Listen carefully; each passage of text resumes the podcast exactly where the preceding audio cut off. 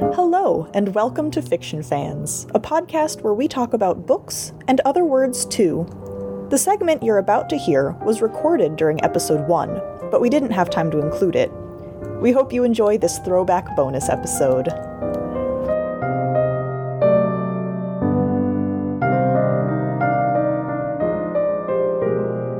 So, say it was published in July 2018, and it has five out of nine chapters, and it was last updated September 2018.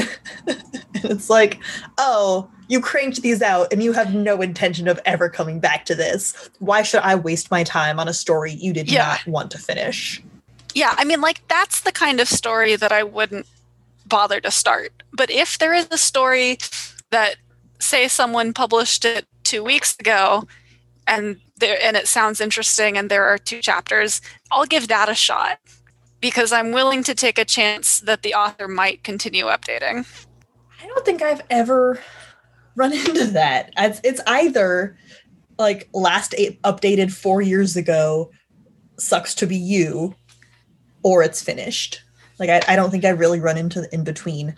That could be because we do uh, read very different types of fan fiction and also different fandoms, different like origin works.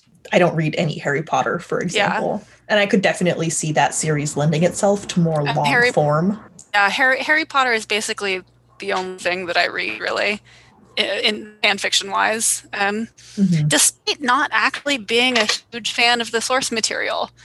I don't like Harry Potter, the books, that much, and I really don't like J.K. Rowling as a person. Well, I don't think anyone's going to argue with you with, with that at this point.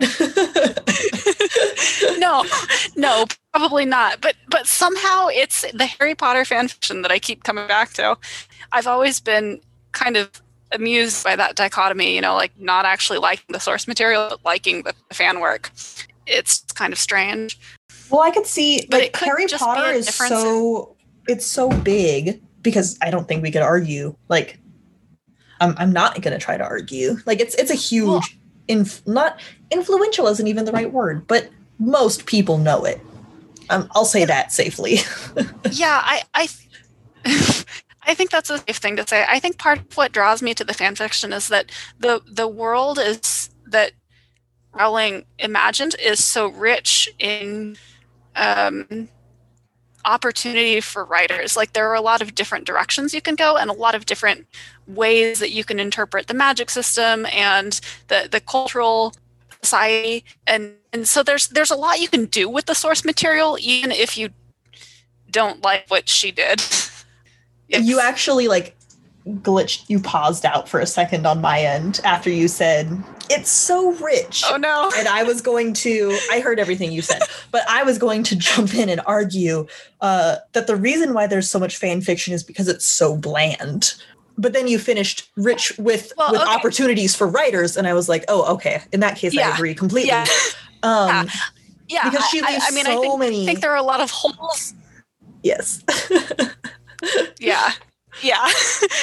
I think there are a lot of holes in what she writes, but but there's a lot of opportunity for writers to go in and fill those holes. And that's what makes um, the fan fiction um, fun to read.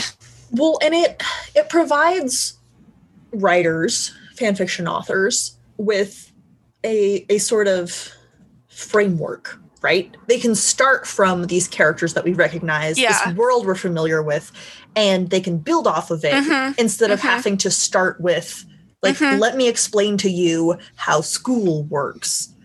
Because I would Mhm. argue that the concept of a magical boarding school is not uh revolutionary. It's Um, not unique. No. I mean, nothing about her story is unique. but Not but really. uh it provides a framework that that people can can work within. hmm It hmm it provides this sort of starting point where we can all like it gives us a shorthand for okay yeah when you say hogwarts i know you mean boarding school for roughly 11 to 17 year olds you don't have to explain that to me let's get on to the good parts And I know I just said world building isn't Mhm. the good parts, and that's going to be what people really come at me for. But I said it. a world exists for a I mean, story I to take come at you place in.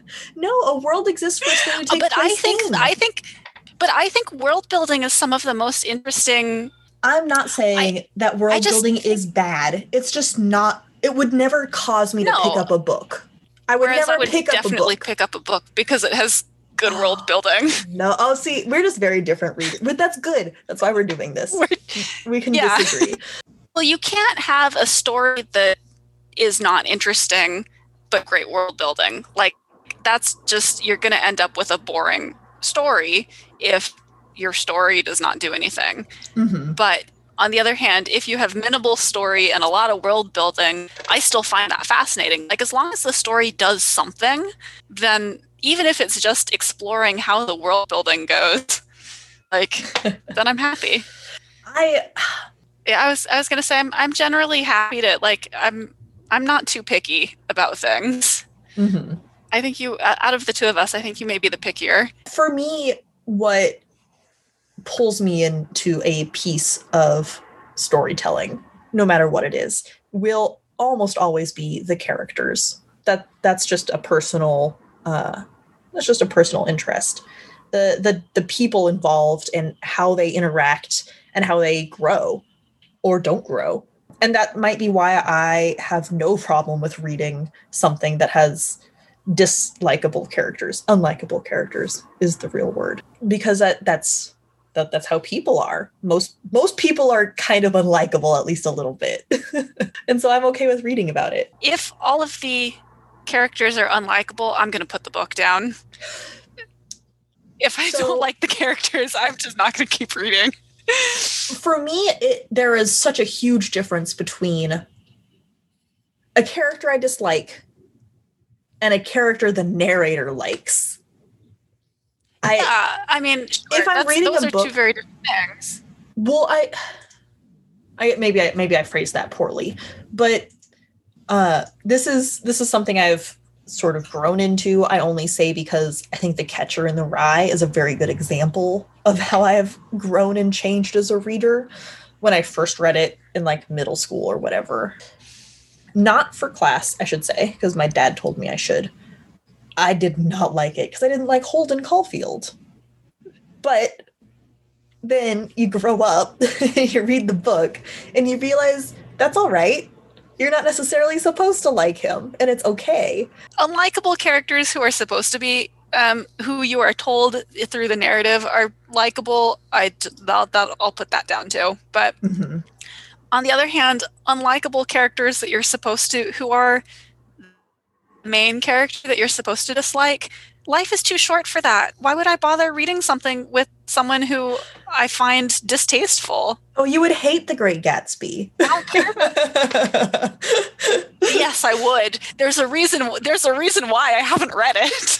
it is not Oh. my kind of book. All right, fair enough. Fair enough. Yeah, like I, That's probably why Yeah. I like it so much. I mean, looping back, that book is I mean, there is of course all of the the commentary about society at, during the 20s and et cetera, et cetera.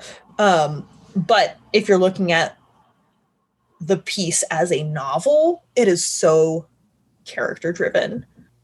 And that's well, and I that's want. why I like I want more work. world building.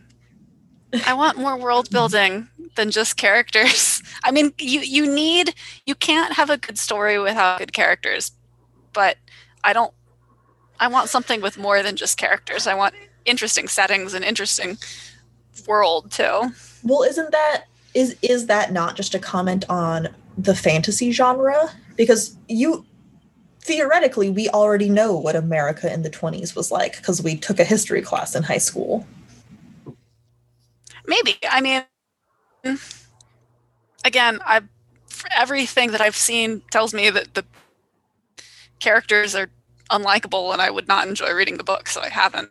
And it's true that I read mostly fantasy or like academic text. Mm-hmm. I don't read a lot of nonfiction, or I mean, I don't read a lot of fiction. it's just fantasy or science fiction because possibly it's the the, the real world setting has less interest to me as a reader. Mm-hmm. I would I would agree. I don't read a lot of literary fiction, which is my shorthand for it happens right now, and there's not a lot different. There are some books that I do really love, not just like classics, um, which I I will talk about. There's one I have in mind that I cannot for the life of me remember the name of, but they they have to have something else going on personally. But Yeah. I would argue that historical fiction, I don't, is contemporary. Oh, that's not the right word. It, it is the right word, but contemporary fiction would refer to stuff right now. For example, like Great Gatsby or Pride and Prejudice, they aren't historical fiction because they were contemporary. However, now Right. they are not liter like they're not modern day. So what is is there a different word for that? There probably is. I can't think of it. I mean, there's certainly not historical fiction because I think historical fiction specifically refers to f- fiction that is written That's why I stopped by myself. an author now. Yeah. But yeah. So, but to to further my point, that is a different world. I do I do not live in Pride and Prejudice world. Maybe you do. I don't. I do I do not live in the Pride and Prejudice world, no. and I haven't read any Jane Austen works in quite some time. But as I an had a- example of a story that takes place in technically the real world, well, the real world.